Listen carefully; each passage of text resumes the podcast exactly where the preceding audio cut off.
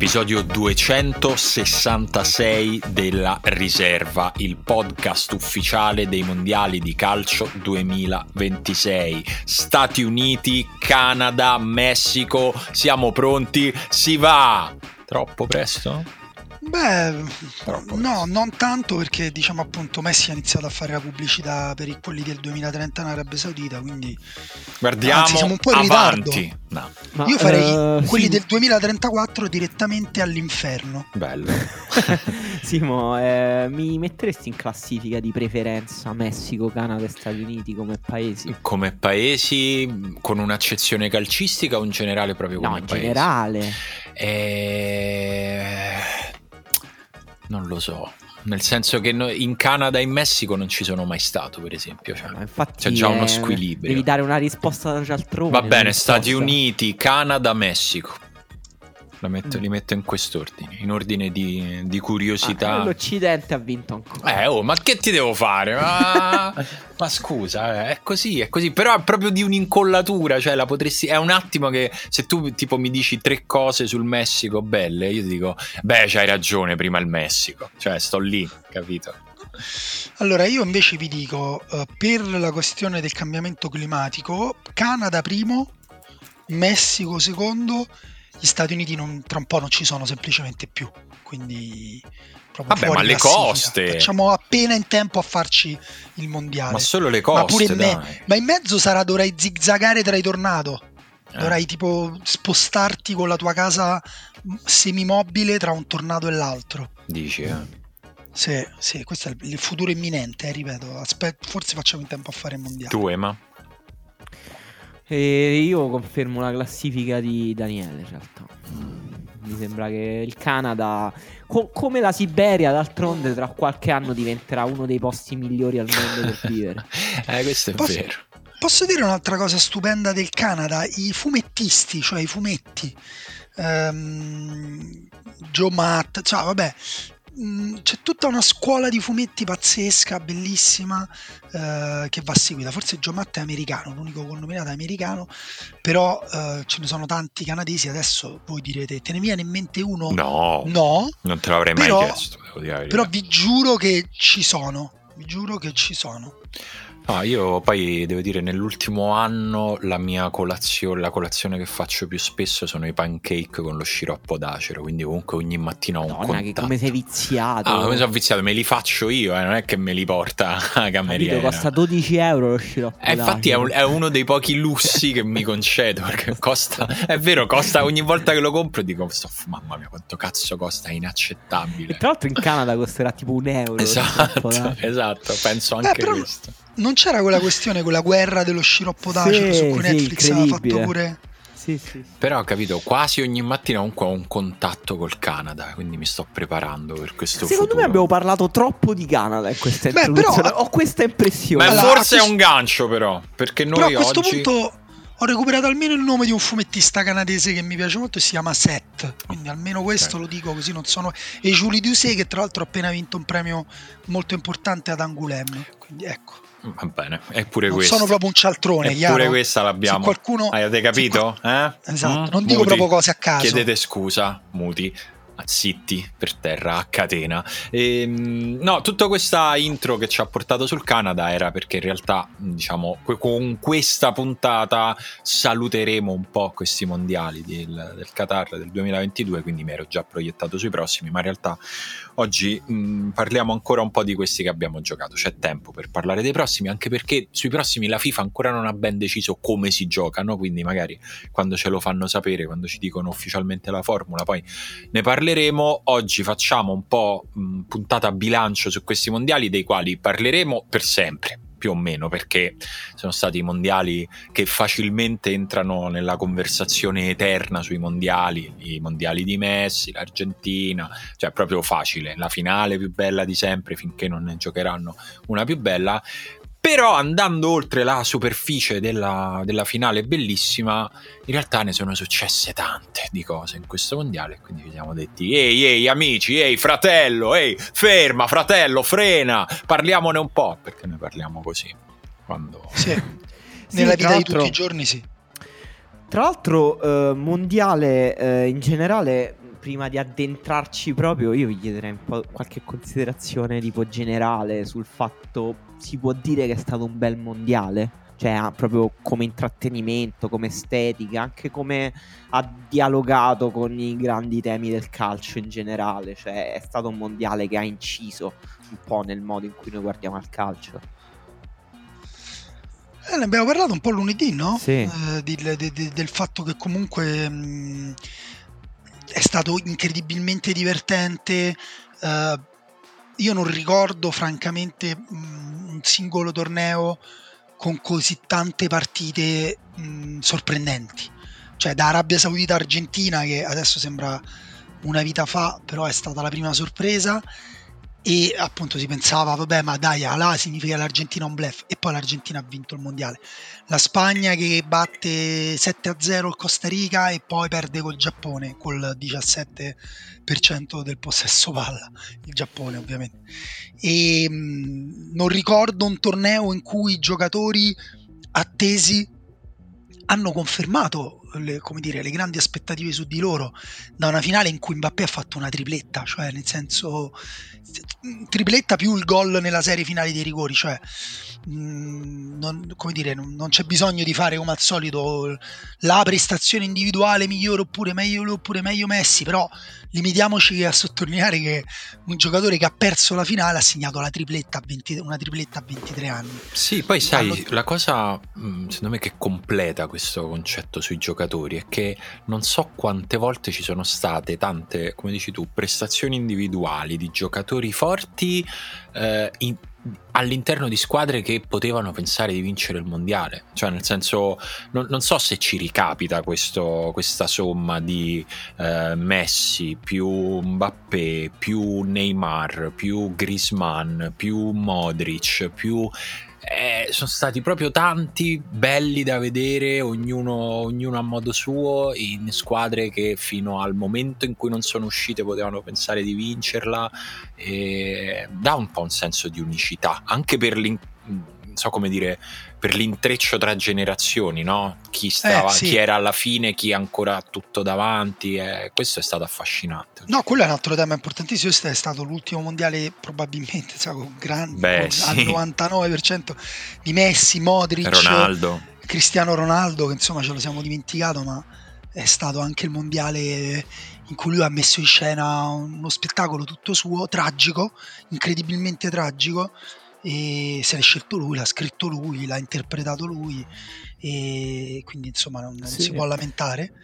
E, e in più i giovani pure hanno giocato bene, perché i giovani che ci si aspettava, Bellingham, eh, Tchouaméni, eh, Musiala, cioè hanno tutti giocato tutti bene, poi Pedri hanno giocato sì, tutti sì, bene sì. Sono d'accordo, e a livello di insomma a livello di giocatori sono d'accordo, a livello di squadre secondo me c'è stato un mix mh, divertente, interessante fra squadre forti che comunque sono arrivate in fondo, perché la finale Argentina-Francia è stata alla fine anche la più giusta mh, rispetto a quello che abbiamo visto, cioè erano le due squadre migliori per varie ragioni, e anche mh, appunto di sorprese la Croazia, il Marocco eccetera, e anche una qualità delle partite che è aumentata con l'avanzare del torneo. Cioè eh, forse i quarti sono stati il momento più bello e più pazzo.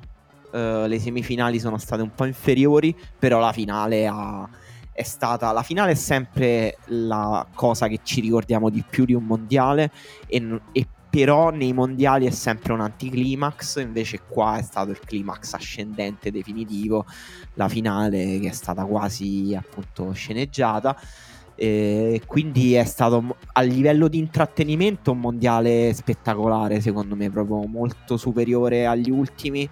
Anche meglio, un, il migliore fra gli ultimi secondo me era stato Brasile duemilaquattordici, ma questo secondo me è stato meglio. Sai, e... sì, però te, per me, ecco, vabbè, l'appunto invece, perché io ho iniziato parlando di cose positive, però poi volevo arrivare a dire che eh, sul piano del gioco invece mm. è stato anche un po' deludente, cioè si è vista pochissima organizzazione offensiva da parte di quasi tutte le squadre, eh, si è vista grande organizzazione difensiva, ma perché è semplicemente anche più, più facile da organizzare, cioè si sono visti fondamentalmente i pochi giorni di preparazione a disposizione degli allenatori, gli infortuni ci hanno privato di alcuni grandi giocatori, primo tra tutti Benzema, eh, sempre per la questione dei pochi, dei pochi giorni di preparazione, e, eh, ed è stato un mondiale in cui appunto mh, poche squadre hanno fatto vedere un'identità con la palla offensiva di alto livello, pur avendo grandissimi giocatori. Però anche questa, la cosa bella è che è stata ribaltata questo idea, questo concetto, da una finale che non solo è stata la partita più divertente, ma è stata anche la partita in cui forse c'è stata la più grande prova di squadra di tutto il mondiale, che è la strategia dell'Argentina, il modo in cui Scaloni ha preparato la partita, rivoluzionando la squadra che ha giocato fino a quel momento, mettendo Messi a destra, Di Maria a sinistra, Messi libero però sul centrodestra, Di Maria alta a sinistra, un calcio veramente artistico, eh, non so come si dice calcio bailato in, in Argentina, perché ci sono stati dei momenti veramente di gioco associativo a un tocco, due tocchi, palla nello spazio, i, mo- le, le, i movimenti di McAllister in profondità, cioè è stato veramente bellissimo, di una superiorità secondo me netta, fragorosa, schiacciante, e con quel gioco loro hanno tenuto per settanta minuti, perché la, la Francia ha fatto il primo tiro verso la porta, neanche in porta, dopo settanta minuti. Per me hanno dato una grande prova pure di cosa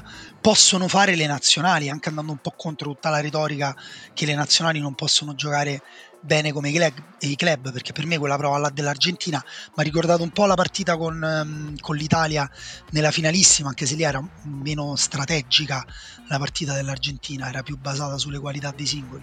Qui invece c'è stata proprio un'idea, un'idea che ha funzionato e alla grande, secondo me ha ribaltato pure tutto ed è stato molto bello. La Francia, tu Ema prima hai detto forse Francia-Argentina si meritavano di arrivare in finale, e io vi dico però a posteriori non se lo sarebbe meritato di più l'Inghilterra, che comunque con la Francia aveva giocato meglio e ha perso, oh, per ingenuità.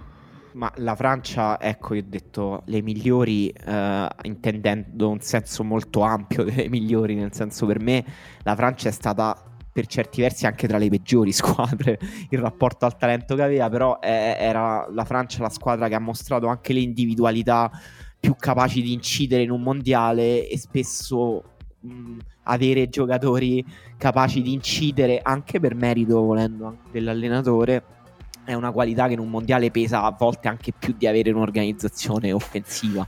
No, eh, ma infatti che... in questo mondiale poi questo tipo di giocatori sono emersi particolarmente, perché secondo me noi, noi avevamo, fra le varie domande che avevamo su questo mondiale, c'era cosa ci avrebbe tolto e cosa ci avrebbe dato il mondiale piazzato in questo momento della stagione, no? Non sapevamo bene cosa aspettarci, eh, ci aspettavamo eh, qualche infortunio di più, e c'è stato probabilmente, anche se sinceramente non ho i numeri davanti per dire se ce ne sono stati di più rispetto a un mondiale a fine stagione.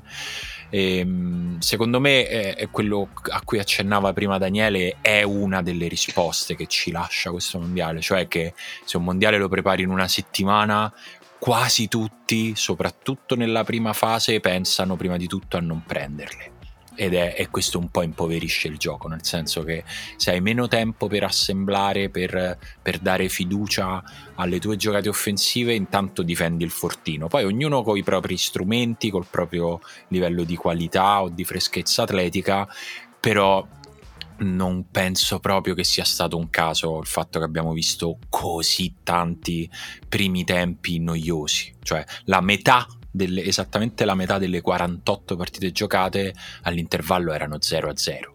Eh, sono tante, sono veramente sì. tante, e questo secondo me è una delle risposte su cosa ti ha tolto il mondiale schiaffato, preparato così di corsa. Ti ha tolto un pochino di coraggio da, da parte del, delle squadre, perché c'è stato meno tempo per prepararsi. Poi andando avanti nel mondiale, quando la cautela a un certo punto paga meno, perché arriva il momento del dentro o fuori, sono un po' esplose le partite. E in generale secondo me è un mondiale che non ci ha dato molto tattico, proprio perché c'erano poche squadre interessate al possesso e per tutto quello che ci siamo detti fino adesso. Però in compenso è un mondiale che ci ha dato forse più storie di sempre, ma a partire dal giorno due, perché io fra le partite più belle e più sorprendenti di questo mondiale ci metto la sconfitta dell'Argentina contro l'Arabia Saudita, che è stata eh, proprio nel, al di là del risultato e dello shock della sconfitta dell'Argentina, è stata proprio incredibile nello sviluppo, no? Ne avevamo parlato del coraggio dell'Arabia Saudita, quel fuorigioco, quella linea di fuorigioco portata così alta, palla scoperta, in modo quasi incosciente, e che però poi ha pagato. Quindi eh, que- quella è stata una delle, uno dei primi segnali che ci ha fatto dire mm, forse in questo mondiale vedremo cose strane. Sì. No? Sì, è stata la tua partita preferita, diciamo, a parte che abbiamo detto scegliamo delle partite preferite, però ovviamente dobbiamo escludere la finale da questo. Sì, la finale, no, la finale, allora, la partita preferita di tutti. Devo dire che di partite, cioè secondo me in questo elenco non possiamo non metterci, forse, cioè prima di tutto va messo il fatto che il Giappone ha battuto la Germania e la Spagna. Cioè, questa cosa per me è il top dell'impronosticabile di questo mondiale, eh, nel, nell'elenco di, di partite, poi con, con, que- con immagini iconiche, con quella palla che rimane dentro di un millimetro, cioè que- questa... Madonna, me l'ero dimenticata quella cosa, eh, cioè, quella cosa è abbastanza incredibile secondo me, eh, se ti devo dire le mie partite preferite, cioè per me la, par- la cosa più bella di questi mondiali che rimarrà forse imbattuta sono quelle ventiquattro ore dei quarti di finale, cioè sì. Il nove e il dieci dicembre noi abbiamo visto quasi tutto quello che il calcio può farti vedere. eh, e se ne dovessi scegliere una?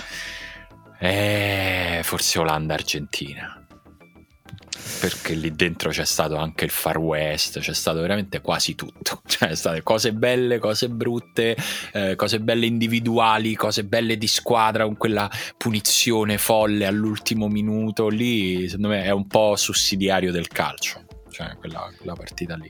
Però, cioè, per ricordarle, c'è stata Croazia-Brasile, eh, vinta dalla Croazia ai rigori, Olanda-Argentina vinta dall'Argentina ai rigori, il Marocco che ha battuto il Portogallo e Inghilterra-Francia con il rigore sbagliato da Kane. Cioè hanno avuto tutto un livello di dramma intensissimo, tutte potevano finire con il risultato opposto a quello che è stato, avremmo potuto avere quattro semifinaliste diverse, e quello per me rimarrà un momento difficilmente battibile dai prossimi mondiali come pacchetto di quarti di finale.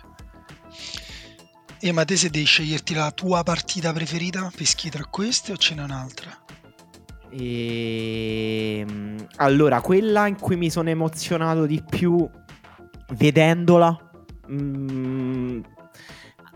cioè soprattutto a livello di sorpresa, tipo che pensavo di vedere una partita inutile, invece ho visto una partita incredibile, è stata l'Arabia Saudita-Argentina. Cioè il mm. modo in cui l'Arabia Saudita ha giocato è stata una folgorazione. Cioè forse non avevo mai visto una squadra giocare così, e... però eh, devo dire quel... due della Croazia, cioè Brasile-Croazia, Belgio-Croazia, diciamo questo è il mondiale in cui personalmente ho riflettuto di più sul peso della fortuna nel calcio, e la Croazia è sembrata una squadra benedetta dal Signore in moltissimi momenti. Cioè io ogni volta che ripenso al modo in cui la Croazia è riuscita a non perdere col Belgio, a non perdere col Brasile, è sinceramente incredibile. Cioè davvero, se ripensi a quante cose gli sono andate bene, è incredibile. Ma questo lo dico non per, come dire, parlare male della Croazia, ma perché è una cosa notevole che è successa in questo mondiale. Cioè, il, sì. gol, il singolo gol di, di, di Petkovic per me è stato il momento più aleatorio in assoluto di tutto il mondiale. Cioè è stato un momento incredibile, cioè in cui tutto, tutta la razionalità di questo gioco si è fottuta. Petkovic è contro il Brasile, giusto? Sì, okay. Il gol contro il Brasile in cui praticamente Tite mette dentro Fred, cioè quello è il cambio difensivo che fa, eh, mette Fred al posto di Paquetà. Fred è un mediano, doveva stare a copertura, invece nell'ultima azione fa un inserimento, perché comunque la Croazia era molto sbilanciata, quindi Fred vede lo spazio e si inserisce dietro la difesa. eh, C'è un, una palla buona per Fred, però Guardiola fa un intervento pazzesco in scivolata e recupero. Parte l'azione, Modric apre per Vlasic che si prende il campo, il Brasile è scoperto proprio dal lato di Fred e Petkovic fa un brutto tiro, cioè dal limite dell'area fa un, ci abbatta il tiro, però prende il tallone di Marquinhos e con l'unico tiro in porta la Croazia pareggia ed elimina il Brasile, toglie la semifinale Argentina-Brasile, Mm, chiude la carriera di Neymar senza mondiali. È stato un momento pazzesco. Sì, io invece a pro- proposito di partite mi prendo Francia-Marocco, perché eh, ma per la prova del Marocco, cioè sì. nel senso, poi è andata come è andata, però io mh, cioè è, è, è la partita che mi ricordo in maniera più vivida, perché eh, il Marocco ha fatto uno sforzo che era al tempo stesso tattico, tecnico. eh, Regragui ha cambiato la, no, la Francia ha fatto il primo gol eh, un po' per caso col Marocco, cioè un po' per caso per la, bene, però col Marocco che aveva cambiato modulo apposta per provare a difendersi. ah, Regragui ha ricambiato, è ripassato a quattro tre tre, Ounahi è ritornato a destra, e nel secondo tempo è è come quando tu fai un fuoco nel caminetto e all'inizio dici non prende, non prende, stai là, ci soffi, sposti la legna eccetera, a un certo punto ti godi le fiamme, e a un certo punto ha preso letteralmente fuoco la fascia destra del Marocco. Io personalmente Hakimi, Ounahi, Ziyech e Boufal, che ogni tanto veniva ad aggiungersi a loro, quindi ogni tanto si eh, invertiva con Ziyech, ma ogni tanto invece si aggiungeva a Ziyech, Hakimi e, e Ounahi.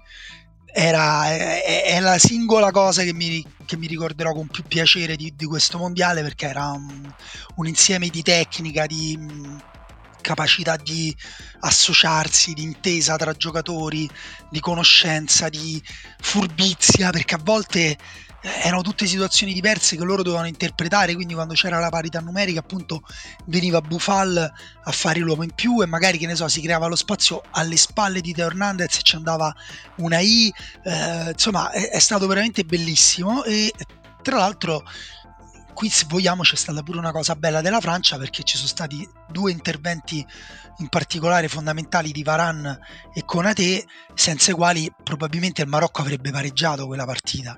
E, e quindi insomma vedere veramente una squadra che attacca così bene con un'altra squadra in difficoltà, che però trova nelle difficoltà un paio di gesti eccezionali, diciamo, dei singoli, eh, per me è un po' quasi il massimo del calcio, almeno in determinati momenti, perché ecco, anche la finale l'Argentina ha aperto le acque della Francia troppo bene, e quindi la Francia non poteva proprio fare nulla, non c'era neanche lo spazio per fare interventi difensivi interessanti e, e decisivi. Invece col Marocco c'è stato, e l'hanno fatto, quindi è stato un equilibrio precario, molto precario, però molto bello, e secondo me appunto quella partita lì del Marocco va oltre tutte le, la, la retorica della favola, va oltre il, le questioni della mentalità, cioè quella è una squadra con una tecnica incredibile. Ah, è vero, con... cioè, è, è giusto che, che darle questo contorno al Marocco, cioè, ovve, o meglio, le due cose non si escludono, cioè, c'è una parte di favola che è dovuta alla mancanza di precedenti,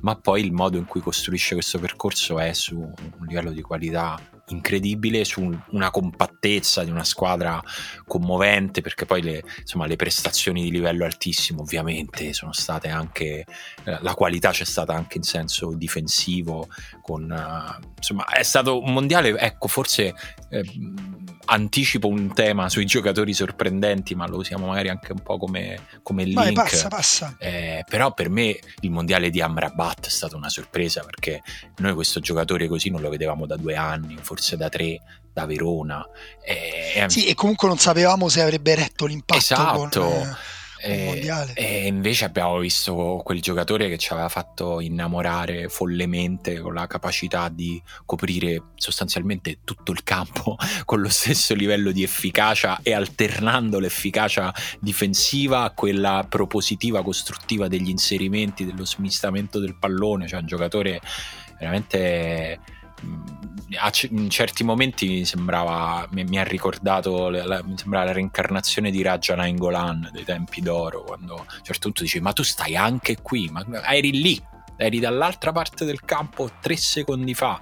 Eh, è stato impressionante, tra l'altro l'esploit del Marocco, che ha segnato appunto il, questa pagina storica per il calcio africano della prima semifinale, si inserisce in un'altra, diciamo, in un altro momento storico per il calcio africano, perché per la prima volta tutte e cinque le partecipanti africane hanno vinto una partita, e non era mai successo, e anche questo è importante, nel senso che poi non so come dire, la storia si cambia per strappi, come appunto arrivare in semifinale e giocarsela, ma anche per piccole cuciture, no? E... esatto, no, e tra l'altro un'altra cosa sulle cinque africane, avevano anche tutti e cinque allenatori africani, che è un altro tema ehm, che insomma ci portiamo dietro da tantissimo tempo, perché Verenar, grandissimo allenatore, però l'idea appunto che ci fosse ancora bisogno di, di, di allenatori europei per, per mettere in campo squadre competitive, ecco, questa cosa qui è ufficialmente passata. Poi ci potranno essere altri allenatori europei che andranno ad allenare in Africa o appunto anche in Arabia in Saudita o dove gli parla loro, però ehm, non è più non, diciamo un prerequisito necessario, esatto, per, po- le squadre, per le squadre, esatto. No, tra l'altro volevo dire una cosa, mh, sto in Francia io adesso, come forse si sente perché parlo con l'accento francese io quando sono eh, qui, un po' si sente, eh, mi dispiace, però non ci posso fare niente. Devo dire, qui eh, ho sentito solo persone elogiare Deschamps, cioè nessuno che dice tipo, pure se gli dici vabbè ma Camavinga a terzino, io beh vabbè, quindi però ho giocato bene. La chiamano mozione Conte o non sanno ancora delle mie posizioni? No, non, non sanno, no, ok, no, questo no, dispiace, zero. questo dispiace.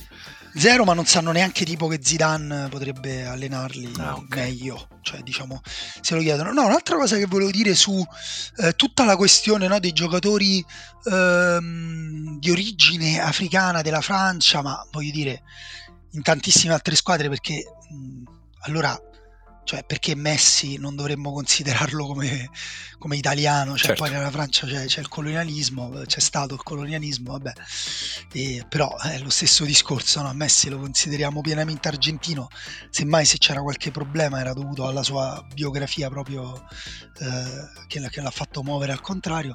Però ecco, chi dice quella cosa, anche ho letto anche delle cose un po' spiacevoli di tifosi argentini che usavano questa cosa per dire che la Francia non rappresenta il popolo, mentre invece la squadra argentina rappresenta il popolo, tra l'altro questo legandosi anche al razzismo della società argentina, da quello che sto capendo, ho capito un pochino, non è neanche un tema secondario lì.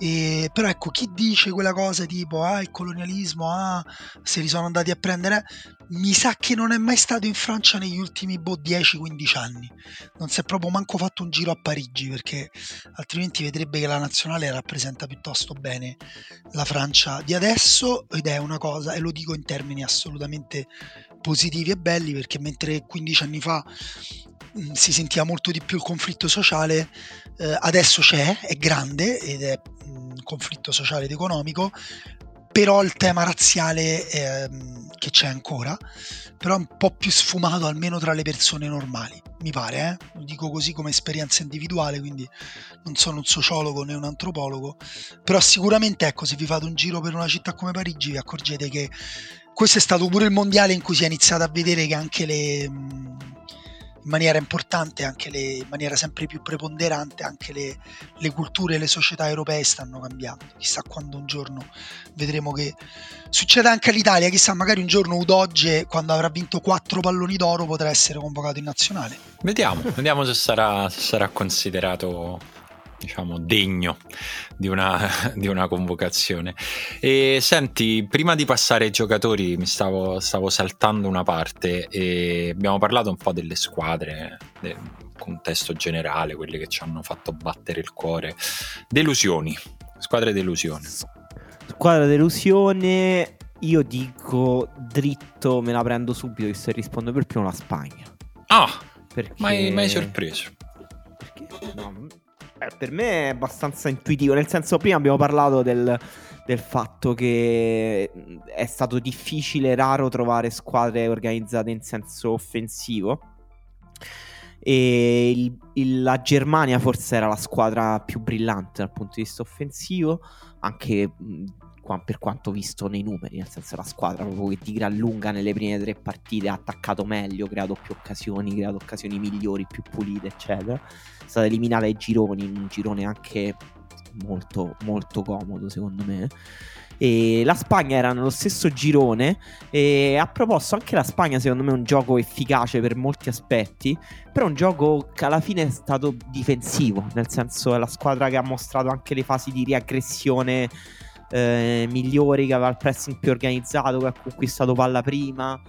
Eh, la squadra che ha controllato di più il pallone, però alla fine cioè, ha, ha, è, si è davvero scontrata con eh, dei limiti enormi nella creazione di occasioni, ed era la squadra comunque che arrivava con una striscia di risultati notevole, perché aveva fatto finale Nations League, eh, semifinali europei, eh, aveva un livello di risultati che era alto però allo stesso tempo contraddittorio, nel senso che piazzata sempre molto alta ma sempre vincendo poche partite, eh, e alla fine questo mondiale secondo me doveva un po' scoprire le carte sulla Spagna di Luis Enrique.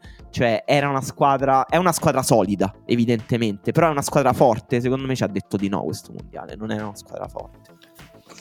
Se, Beh, secondo me un po' anche, take questa finale eh? Secondo me anche un pochino, però al di là dei demeriti di Luis Enrique, cioè non era una squadra forte anche perché in questa generazione secondo me non gli è nato un giocatore che gli serviva.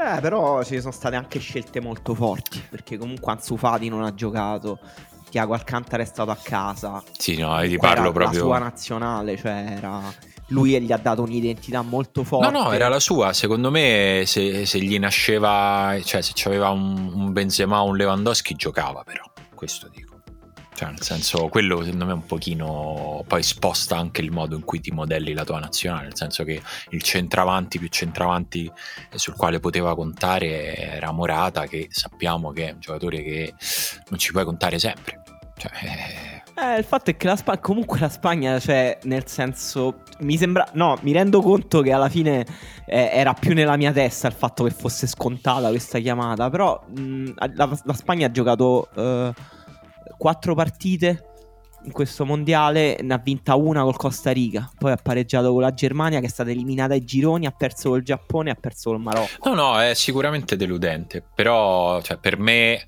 non è, è un livello di delusione che non è comparabile con quello del Belgio. E, eh, beh, sì. E devo dire personalmente, prima quando insomma parlavamo, stavamo preparando la puntata e ci siamo detti pensiamo a queste delusioni, per me forse non c'è paragone, la più deludente di tutte è la Danimarca, perché io della Danimarca non ho ricordi di questo mondiale, cioè è un passaggio completamente inutile. Proprio non, non ho, almeno del Belgio ho quelli, quei tentativi disperati, gli errori di Lukaku, la sfortuna, l'imperizia, però vabbè, la vecchiaia la vecchiaia comunque... il tema di questa generazione che finisce, cioè il, il Belgio è stato comunque un passaggio triste, ma un passaggio.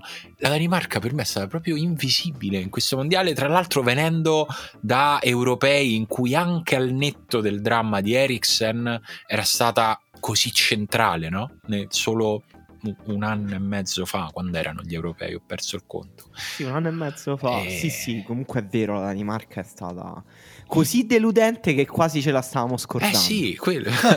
eh, quindi io per, per me la Danimarca, per, proprio personalmente, ma perché avevo voglia di vederli, avevo voglia di, di vedere dove poteva arrivare, cosa poteva fare, invece non abbiamo visto niente, proprio niente della Danimarca.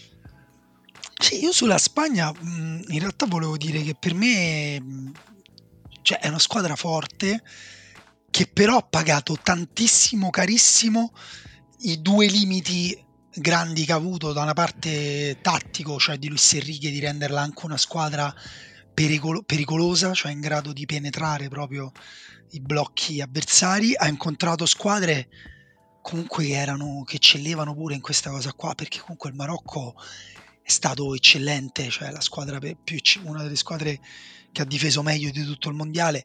Il Giappone anche alla fine ha, ha battuto pure la Germania con, con, con, con la stessa strategia, quindi evidentemente secondo me non è stato proprio frutto del caso. E anche il limite appunto di rosa, di avere attaccanti magari interessanti eh, sotto vari punti di vista, abili tecnicamente, abili nel dribbling, abili in rifinitura, però poco autosufficienti, e soprattutto nel contesto della nazionale in cui poi alla fine hanno anche dribblato poco, hanno rifinito poco, hanno creato poco.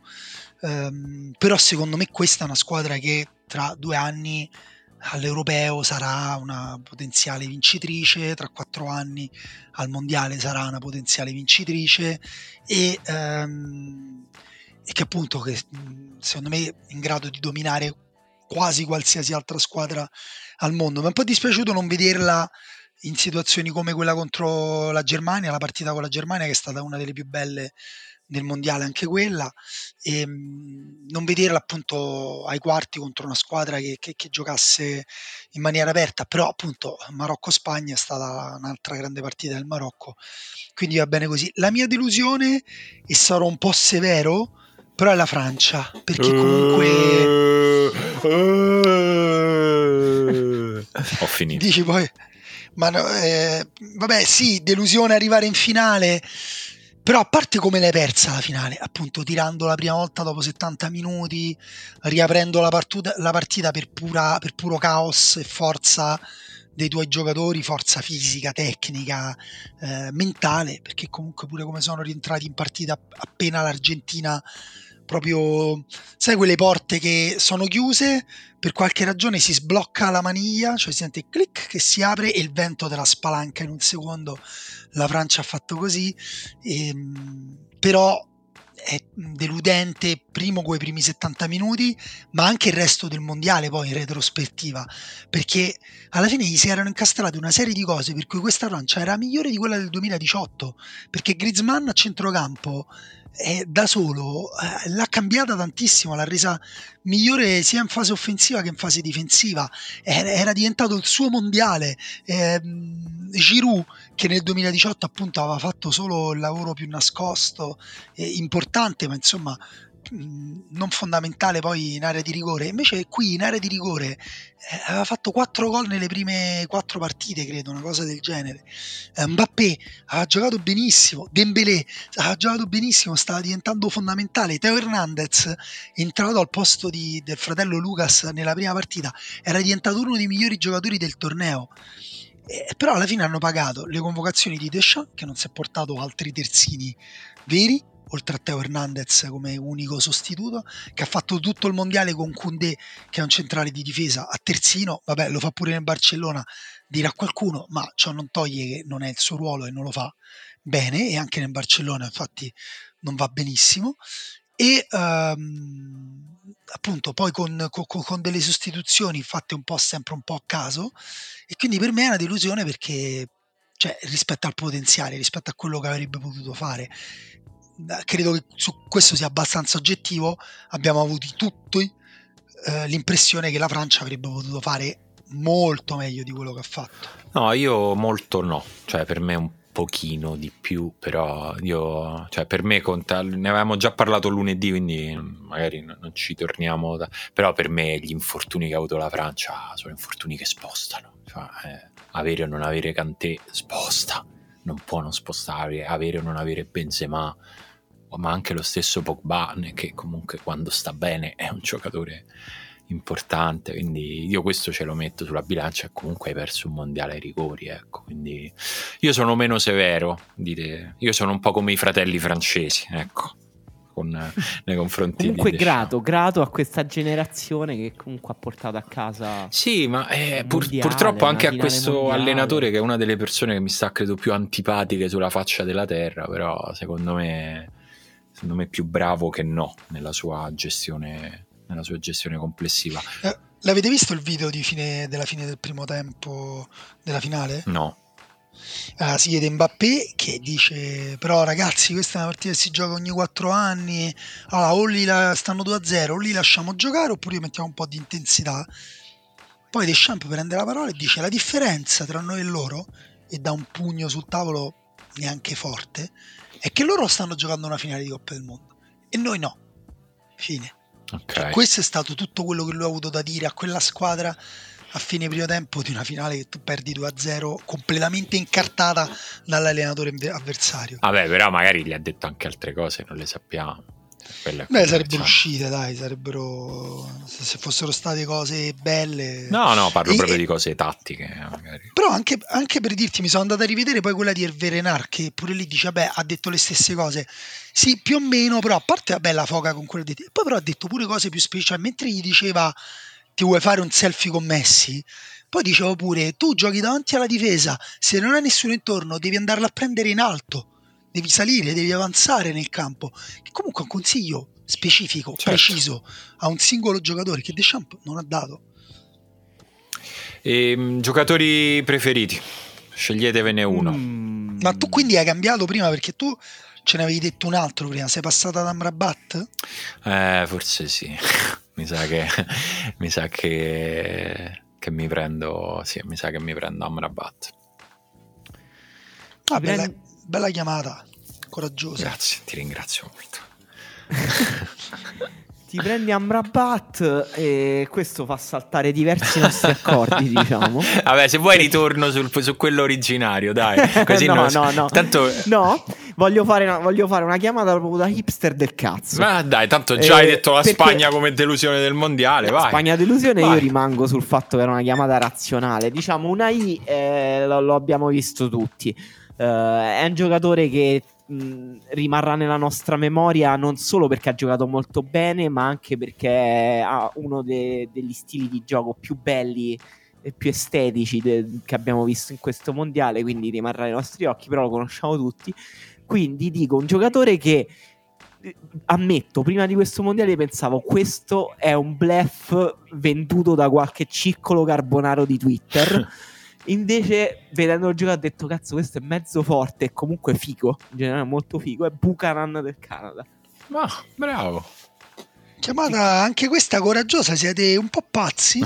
Nel senso che vabbè, però comunque... questi giocatori preferiti, sai che c'è sempre un po', cioè, un, un po', come dire, è un po' vero, è un po' personale, un po' calcio, un po' hype, un po' sentimento.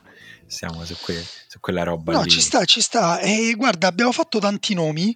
Ehm, vabbè, ovviamente, appunto, i giocatori preferiti poi diventano pure giocatori che, sen- che per qualche ragione ti sembra che siano solo tuoi, anche se magari ne parlano tutti. Sì. Che ne so, su Azzedin Ounahi penso che mh, in Italia abbia la reputazione già adesso di... Mh, non lo so, forse di, di Messi dopo il primo pallone d'oro, cioè nel senso, metti che domani il, esce sulla Gazzetta il Milan pensa ad Azzedin Ounahi, i tifosi del Milan scendono in piazza e festeggiano, che, eh, che è un po' assurdo se ci pensi. No, tra l'altro scusa, apro, apro questa piccola parentesi, in realtà si sta parlando un po' di Inter per Ounahi e mi è venuto in mente che questo mondiale è per molti aspetti eh, l'europeo di João Mario nel duemilasedici, che era un giocatore che sostanzialmente non conoscevamo e che in quell'europeo c'era sembrato uno dei più forti centrocampisti al mondo, soprattutto per come portava palla, cioè la sua capacità di conduzione nei corridoi eccetera.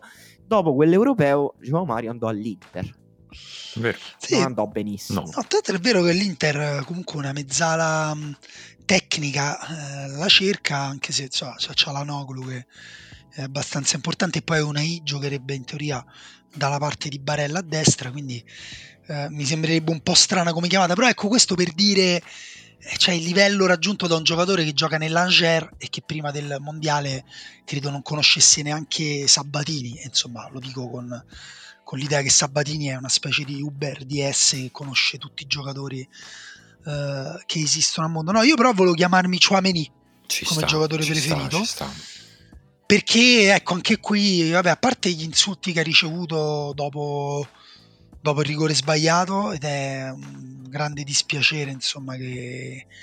Però ecco, eravamo noi, commentavamo la finale in un luogo pubblico, io prima che lui tirasse ho detto Tchouaméni ha fatto un grandissimo mondiale a diciannove anni, adesso controllo, però appunto lui è uno di quelli che inganna con l'età, sembra sempre che sembra mm. in ogni caso molto più ventidue anni, sembra in ogni caso più vecchio di ventidue anni, con carisma, tecnica, importantissimo per la Francia, anche un mondiale sporco, perché se Bellingham è un giocatore che noti perché fa delle cose fiche a tutto campo, al limite dell'area, nell'area di rigore avversaria, Musiala lo noti perché vabbè, perché fa una crochetta in mezzo a Pedri e Gavi, quindi dice: voi pensate di essere gli eredi di Xavi e Iniesta, io sono l'erede di Xavi e Iniesta entrambi. E um, Tchouaméni invece fa le cose sporche, fa quelle cose che devi guardare bene la partita della Francia per capire quanto è importante, però è stato secondo me importantissimo a livello di, di Griezmann, ecco. E, e a ventidue anni insomma è notevole, e poi invece è finito tutto nel, nell'ombra di quel rigore sbagliato e del razzismo, perché insomma pure lì c'è sempre questa cosa qua, e magari per Natale qualcuno gli regalerà pure una banana marcia, speriamo di no insomma. E, però ecco, mi prendo lui come mio giocatore preferito di questo mondiale. Senti, invece diciamo andando un po' sulle, su giocatori so, che hanno sorpreso, e dove è sempre una categoria strana, nel senso che può esserci qualcuno che per la prima volta si fa vedere Eh, diciamo nella sua grandezza eh, o nel suo, in un livello nel quale non si era, non si era visto prima, o può esserci qualcuno che magari avevi dato un po' per perso, e secondo me in questo mondiale di quest- abbiamo visto entrambi i tipi di, di sorprese. E, per me la, la serie di prestazioni che più mi hanno sorpreso sono state quelle di Livakovic, che è un portiere del quale io non sapevo quasi niente, devo dire la verità, e che ha fatto de- delle parate incredibili in serie, in partite diverse. Eh, forse la partita contro il Brasile è quella, è quella più incredibile da questo punto di vista, sì. E per me quello rimane, cioè non, non posso non metterlo fra gli highlights di questo mondiale, ecco, la, il mondiale, sì, di Livakovic. undici parate contro il Brasile, sì, difficili tra l'altro, cioè alcune veramente difficili, quindi... Emanuele lo conosce bene per l'Europa League, se non sbaglio. Beh, eh, sì, in realtà Livakovic è un portiere che, di cui un paio d'anni fa eh, si parlava molto bene, di cui un paio d'anni fa si parlava in termini di eh, squadre d'elite, anche perché ha giocato, fece una grande Champions League con la Dinamo Zagabria. E però poi ha fatto, viene da un paio di stagioni negative, cioè abbastanza negative da, far, da farlo rimanere alla Dinamo Zagabria. E però effettivamente questo mondiale è stato, è stato un mondiale di grandi portieri, secondo me, eh? Cioè in cui Vero. diversi portieri. Anche Szczęsny, uh. Szczęsny, Lloris, Bonu, ehm, Keylor Navas pure. Eh, scusa, vabbè, ti stai eh, Dibu Martinez, Dibu Martinez ecco. Ovviamente. Però mh, io ho visto pure un po' di statistiche. Livakovic è quello con le statistiche più fuori di testa. Sì, sì, sì. A, devo dire si vede, eh. Cioè si è, anche a occhio nudo l'avremmo potuto indovinare, che aveva i numeri più assurdi di tutti. Sì, è quello che ha subito più tiri in porta di tutto il mondiale e, ha co- e ha tenuto una percentuale di parate dell'ottanta per cento dei tiri ricevuti in porta. Sì. Poi sì, è quello secondo me con la prestazione individuale più esaltante, cioè sono d'accordo con Simone che quella col Brasile è stata la miglior prestazione individuale di un portiere al mondiale. Emanuele, te chi ti prendi come sorpresona? Come sorpresa, beh, è un giocatore che prima di questo mondiale credo più o meno tutti davamo per finito e che eh, invece ha giocato a livello dei migliori al mondo, è stato Griezmann. Eh sì. E di cui si è parlato bene in tutti i modi, perché lui ha giocato bene in tutte le cose che bisogna fare in campo praticamente. Eh, doveva partire trequartista, è stato abbassato mezzala, e da mezzala ha giocato un grande mondiale difensivo, di sacrificio, di generosità, e questo è stato sottolineato. Uh, ma soprattutto ovviamente in quello che lui fa meglio, cioè la rifinitura. È stato il miglior rifinitore del mondiale insieme a Messi, ed è stato per, uh, per un sacco di, di partite il, il, il giocatore che dava da solo pericolosità offensiva alla Francia insieme a Giroud e Mbappé, però era lui quello che armava Giroud e Mbappé, ed è, visto che parliamo di sorprese, è stato assolutamente incredibile, e, e tra l'altro ha ripreso il filo del mondiale duemiladiciotto, perché lui era stato uno dei due tre migliori giocatori della Francia nel duemiladiciotto, e sì, di anche, nuovo scusa, lo è stato oggi, però in, oggi in modo assolutamente eclatante e sorprendente. All'Europeo di duemilasedici è stato il capocannoniere, perché pure quell'Europeo che tendiamo a dimenticare, ma la Francia ha perso in finale con quel gol di Eder allucinante, ma Griezmann l'avrebbe vinto da capocannoniere. Pensa un po'. Dani, la tua sorpresa? Mm, eh, sorpresa è un concetto sempre un po' relativo, no? Quindi dipende pure da, da quanto tu ne sai. Io devo dire che quest'anno il Brighton non l'avevo visto per niente e, e tra l'altro, se ho capito bene, McAllister neanche giocava a mezzala, ma gioca davanti alla difesa, e quindi per me appunto è Alexis McAllister, che insomma ha giocato ah, beh, un grandissimo mondiale in cui non era titolare ed è, si è preso il, come dire, il, la, la maglia da titolare eh, piano piano, eh, perché appunto con, con l'Arabia, aspetta no, sto ricontrollando adesso con precisione il suo mondiale, però lui ha iniziato a giocare con il Messico, quindi eh, e uscendo però dopo sessantanove minuti, poi dal Messico in poi è stato titolare e in finale è stato, cioè appunto abbiamo detto Messi, abbiamo detto Di Maria, abbiamo detto il Dibu Martinez, però McAllister è stato una spina nel fianco della Francia, con una qualità diciamo che ha un, non è sempre elevatissima, però se vi andate a rivedere l'azione al replay rallentato del gol di Di Maria, che poi è quello che mette veramente l'Argentina abbastanza davanti alla Francia per dire vabbè, al limite pure se li facciamo rientrare in questa partita ce la pareggiano, però perderla è proprio difficile a questo punto. Lui dà una palla perfetta a Di Maria, semplicemente perfetta, e, e quindi secondo me è una bella sorpresa, perché appunto un giocatore che può giocare davanti alla difesa, che può giocare mezzala con, con, con questa qualità, eh, con questo dinamismo, insomma è, è interessante, secondo me è interessante, ma mi ha sorpreso e, e credo che appunto io i giocatori che mettono la categoria sorpresa sono quelli che, che mi hanno sorpreso, sono quelli che poi continuerò a seguire. Mm. Io credo mm. che adesso mi guarderò Ci sta, è vero, Brighton è vero. per vedere come gioca McAllister, Molti... oltre a Mitoma ovviamente, che insomma, però quello non era una sorpresa, già tra i miei quindici giocatori preferiti. Sì, sì, no, questa cosa che hai detto su McAllister è molto vera, cioè da oggi sì. Io se leggo Brighton dico bah, vediamo un po'. Vediamo un po'. Esatto. Sì, non, io prima guardavo il Brighton per trossarlo, invece adesso effettivamente. Sì, è uguale forse un po' anche per il Dibu Martinez. Eh. Cioè, anche, anche lui e... viene un po' più voglia di andarlo a seguire adesso. Sì, sì, sì, no, ci stanno dei giocatori che sono hanno proprio cambiato la loro percezione attraverso questo mondiale. Ma Martinez, se... tra l'altro, credo che sia... Daniele, confermami, tu sei in Francia la persona più odiata in Francia in questo momento. Guarda, posso dire una cosa? Puoi vederla come una qualità, puoi vederla come un difetto. Ai francesi non gliene frega un cazzo. Ah, hai visto? Eh, insomma, io vedo, sto, sto vedendo online dei commenti di fuoco in Francia contro... Ah, per la cosa di Mbappé, perché poi lui ha festeggiato sul pullman dell'Argentina con la bambola di Mbappé. Uh, vabbè sì, però guarda, non...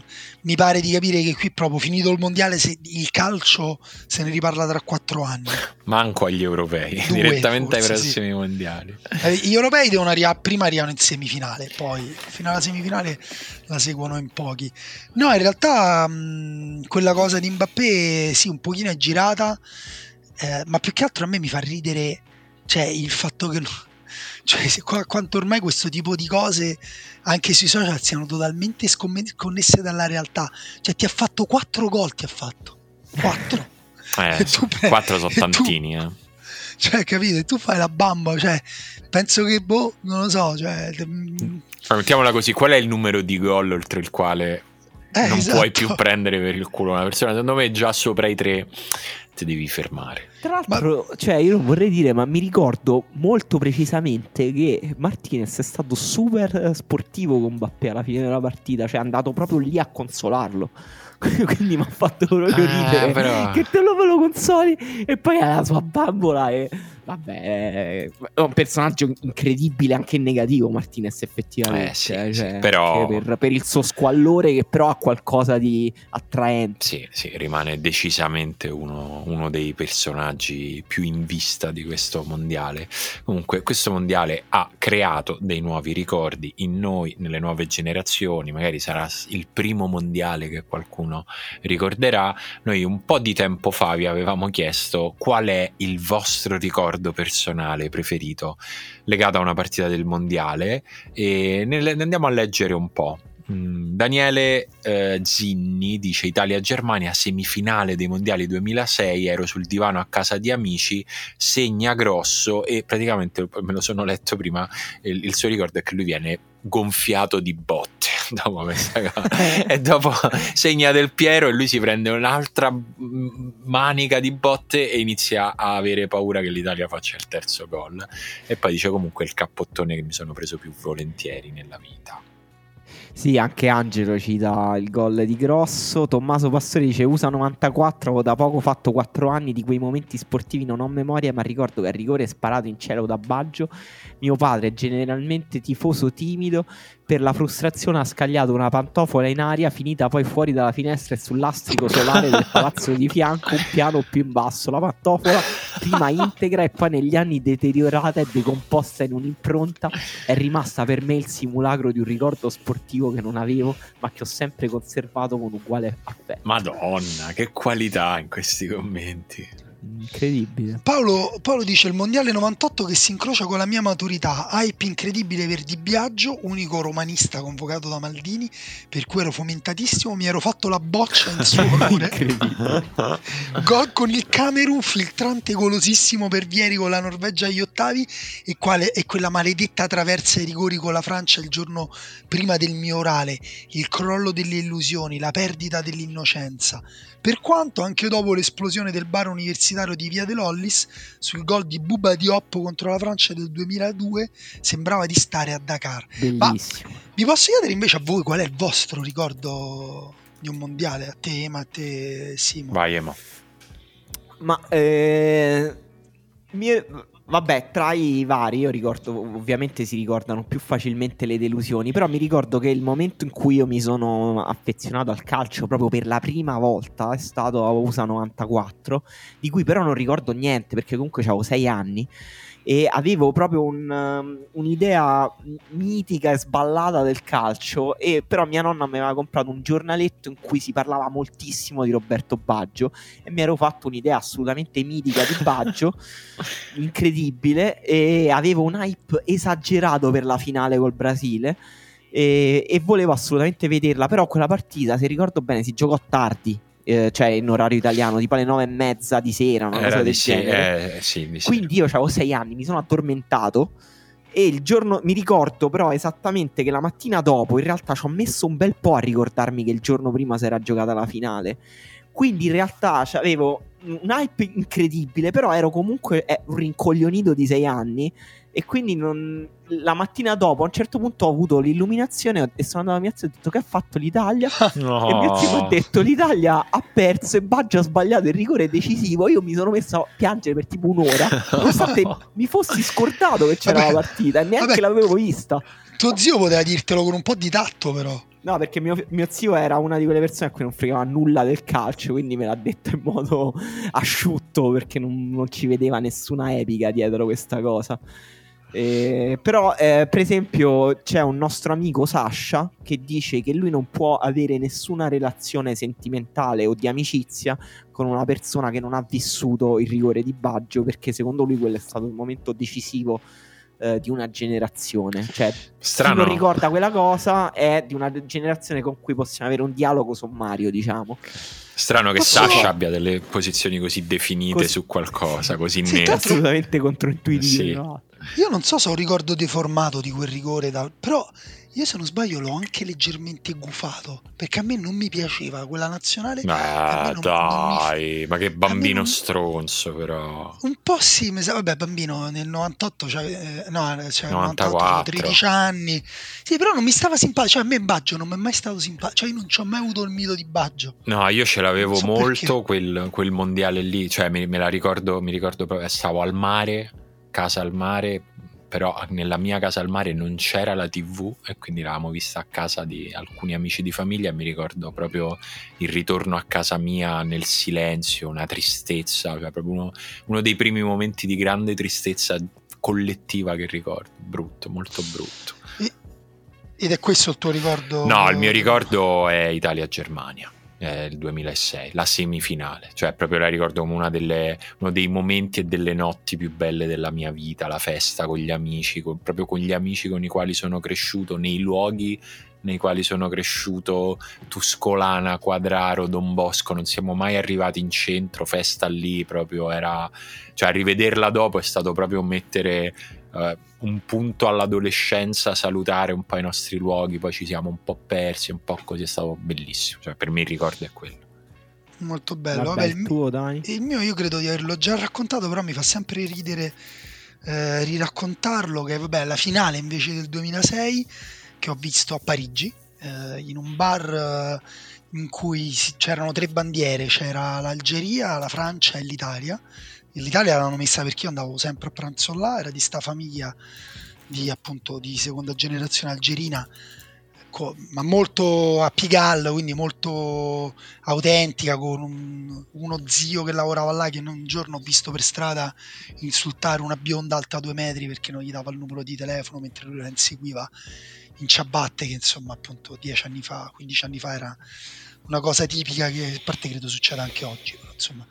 E niente, la finale è stata molto bella, i rigori, tesissia, c'erano dei tizi random al bancone che mi sono dovuto alzare dopo la capocciata di Zidane e dire io però, cioè anche un po' più piano, abbiamo delle ragazze qui che insomma, come dire, spaventate, allora questo tizio mi ha preso, mi ha messo un braccio intorno e mi ha costretto a vedere i rigori abbracciato a lui come simbolo Madonna. Di grande sportività, sì, io volevo abbracciare le altre persone, tra cui uno dei miei migliori amici francesi che ha pianto per due ore dopo la finale. Poi abbiamo fatto una festa a casa mia e il più giovane di quella famiglia di baristi che stava che, che, che gestiva appunto il bar, che era un ragazzo coetaneo, è venuto e si è scopato una che veniva all'università con me, un'italiana in Erasmus, quindi noi siamo usciti tutti dal salotto perché loro stavano facendo una paccata un po' aggressive e quando sono rimasti soli hanno scopato sul divano e credo ah e poi no fine della serata andiamo a prendere un cornetto, cioè un dolce, tipo alle quattro del mattino, e ci ferma una macchina, ci chiede se eravamo italiani, noi abbiamo detto no, che eravamo spagnoli, perché bravo. Di finire male non ci andava, però io avevo la maglietta avevo una maglietta con un fumetto di Totti che scuciva lo scudetto dal petto di Nesta. Oddio. E però non l'hanno riconosciuta e poi invece nel posto dove eravamo andati a prendere un cornetto eh, avevamo bevuto, cioè era tardissima, vedo arrivare da lontano un tizio alto due metri con la maglietta della Roma e proprio, io, io ho detto grande anche te sei della Roma, non so perché perché eh. E lui mi ha detto no e poi tipo si è guardato la maglietta come uno che non, non, non sapeva con cosa era vestito e quindi ha detto ah sì, fantastico. Ok, ho la maglietta della Roma, va bene. Senti la Telecom francese come sta boicottando Daniele sul ricordo, ti stanno letteralmente facendo cadere la connessione mentre stai ricordando Bastardi. Quella grande sconfitta. Leggiamo qualche altro commento. Daniele Natali, eh, nostro amico e collega di Calciotto, che dice Italia-Germania duemilasei era l'epoca in cui i mondiali si giocavano d'estate e mi trovavo insieme ad altri amici sul terrazzo del mio amico. Il gol di Grosso venne spoilerato qualche secondo prima dal palazzo a fianco che riceveva il segnale in anticipo. Il mio amico esultò talmente forte che si sentì male e dovette stendersi per un po'.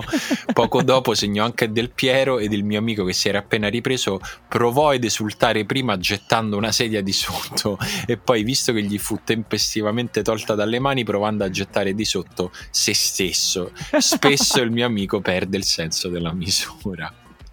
Beh, devo dire un po', un po' inquietante l'amico che prova a buttarsi di sotto. uh, Davide dice: mi avete fatto realizzare di essere troppo giovane per avere ricordi consapevoli positivi legati all'Italia ad un mondiale. Davide, ma vaffanculo, ah, ma quanto sei giovane. Calma. Sta testa di cazzo. No, Davide, no, no, no. Allora, Davide, adesso ti blocco e tu non potrai Davide, no. mai più leggere no. i post. Scherzo, Davide. Allora, Davide, adesso invecchi, va bene? Esatto. Perché ci vedi di avere qualche anno giù in più la prossima volta che parliamo, ok? Mm?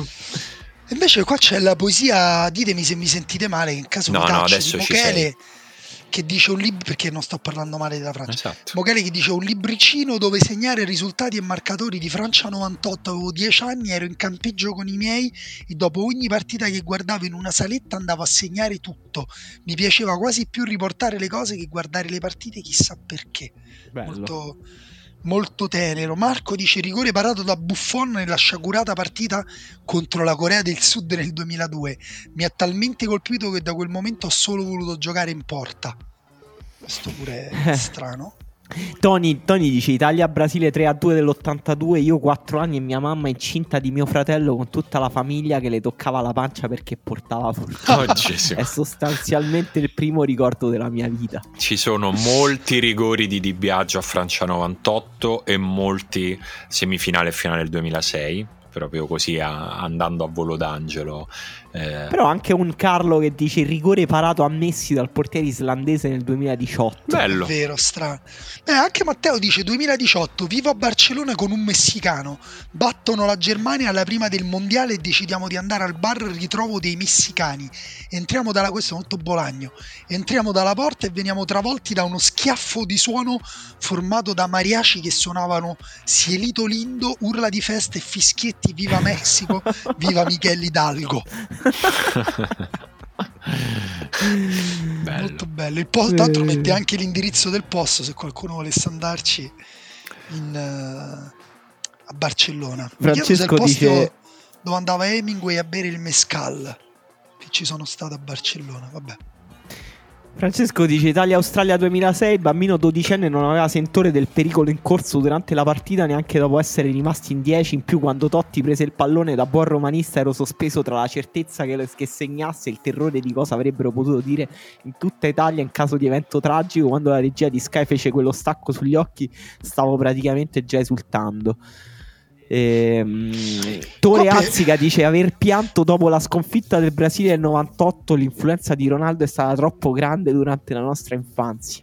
Eco, Ecoarpo dice al giro di boa dei nove anni primissimo ricordo di un mondiale, ovvero il gol di Borghetti in Italia-Messico eh, del duemiladue, pazzesco. Una girata di testa che ha solcato il segno dell'estemporaneità nella mia idea di calcio. Bello. Bello. No, bellissimo, il gol di Borghetti anche per me fu un, una cosa senza senso, un momento che ricordo benissimo, sì, sì. Ancora oggi. Molto bravo. Eh, qua per contrastare invece il nostro ascoltatore giovanissimo c'è Guerino Men che scrive millenovecentottantadue lo sceicco del Kuwait che entra in campo e fa annullare un gol alla Francia. Oh, Gesù. Federico ben Sborchia ricordo. Dice Lichtsteiner che finisce in rete sul gol di Di Maria in Argentina-Svizzera perché comunque odio Lichtsteiner. Molto personale questo ricordo. E Edoardo dice escludendo l'Italia duemilasei anche perché fra duemiladieci, quattordici, diciotto e ventidue ricorderò sempre con piacere la gioia del mio amico del tempo Jaime da Almeria che per ricorsi assurdi si trovò a fare il barista in un lido a Silvi Marina mentre la Spagna vinceva il mondiale. Soprattutto ricordo quanto fosse ostile alla Spagna l'ambiente durante la finale e quanto fosse felice di festeggiare con qualcuno. Andrea ha un ricordo recente, il suo ricordo è Kim Kim Kim Kim Kim che comunque fa, fa sempre ridere. Sì, eh, Matteo dice l'estate del novanta prima del gol di Caniggia, ho dieci anni, i mondiali si giocano in Italia, il nostro paese è la capitale del calcio, tutti i più forti calciatori giocano qui, sono i primi mondiali di cui ho memoria e che aspetto con trepidazione, la nostra nazionale è fortissima, inizia la favola di Totò Schillaci, sono pure juventino, io di giorno vado al centro estivo con i miei amici e giochiamo a ripetere le prodezze di Matteus, Careca, Maradona, Baggio, Gullit che abbiamo visto in tv, poi segna Caniggia e mi ritrovo adulto a guardare il mondo con gli occhi spiritati di Totò. Bello. Molto Ilario bene. Dice come potenza narrativa direi l'immagine di Zidane che scende le scale dello stadio di Berlino con la coppa che rimane alle sue spalle al mondiale del duemilasei ovviamente, ma noto solo ora che avete chiesto ricordi personali, quindi dico ovviamente il mondiale del duemilasei vissuto nel periodo della vita più bello in cui si può vivere la vittoria di un mondiale, avevo venti anni, con ogni partita rigorosamente mai meno di venti minuti a casa di questo ma in meno di venti minuti a casa di questo mio amico, pizza e birra, il pianto al rigore di Grosso, la bottiglia di spumante da cinque litri sottratta al ristorante dei miei e che ci innaffiò tutti in quella notte di luglio. Beh, direi che la, la, non, non, la chiudiamo qui, non è superabile. Con una bottiglia di spumante da cinque litri che sarà stato buonissimo. Comunque ce ne sono tutti pazzeschi, sì, questi commenti, sì, eh. Grazie. Forse ci faremo qualcosa, sì, con questi perché sì, sono troppo incredibili. Siete, siete sempre sempre fichi, questo vi va riconosciuto, cari amici ascoltatori. Noi ci fermiamo qui, vi auguriamo un sereno Natale come solo noi sappiamo fare. Fate le cose che si fanno a Natale, mangiate, poi pentitevi di aver mangiato così tanto, bevete, poi fittina al fegato, chiamata alla guardia medica, ambulanza centodiciotto, poi auto, autoambulanze in fila, H S L S. Esatto, tutte quelle cose che si fanno, il Gaviscon, tutte quelle cose che i si... parenti che si addormentano prima ancora di aprire i regali e rosicate. Esatto, esatto, oppure quel regalo che fate che non viene accolto come speravate, voi che siete poi diventate passivi aggressivi per tutta la sera. La tradizione lo, del Natale, lo zio, lo zio che beve un bicchiere di troppo e litiga con zia in modo violento e gli dice delle cose sessiste e voi non sapete che fare. Sì, non provate a cambiare idea ai vostri no, parenti che hanno votato no, in un modo no, no. che non vi piace. Il vostro, il vostro parente che dice io lo sento già che la musica è cambiata da qualche mese a questa parte. Il vostro parente che dice però almeno stanno fermando le navi perché non se ne può più. Esatto. Almeno mo va levate sta moda del bancomat. Chi i soldi de carta se paga, capito? Ecco. E tu dove li prendi i soldi di carta? Al banco. Al banco, a me mi piace andare a ritirare, capito? Anzi, per, per me dovremmo chiudere pure il bancomat, esatto. Te li devi dare un allo essere sportello, umano. Allo... Io, esatto. io, io, io ho parenti che alternano questo, cioè questo tipo di commenti, e che poi sono gentilissimi, mi fanno ma come vanno le cose che fai delle cose tanto belle? Certo. Certo, è così, è sempre così. Abisso dal punto di vista sociale e poi miele dal punto sì. di vista personale. Eh, gli scorti caraibi, questi che arrivano, eh.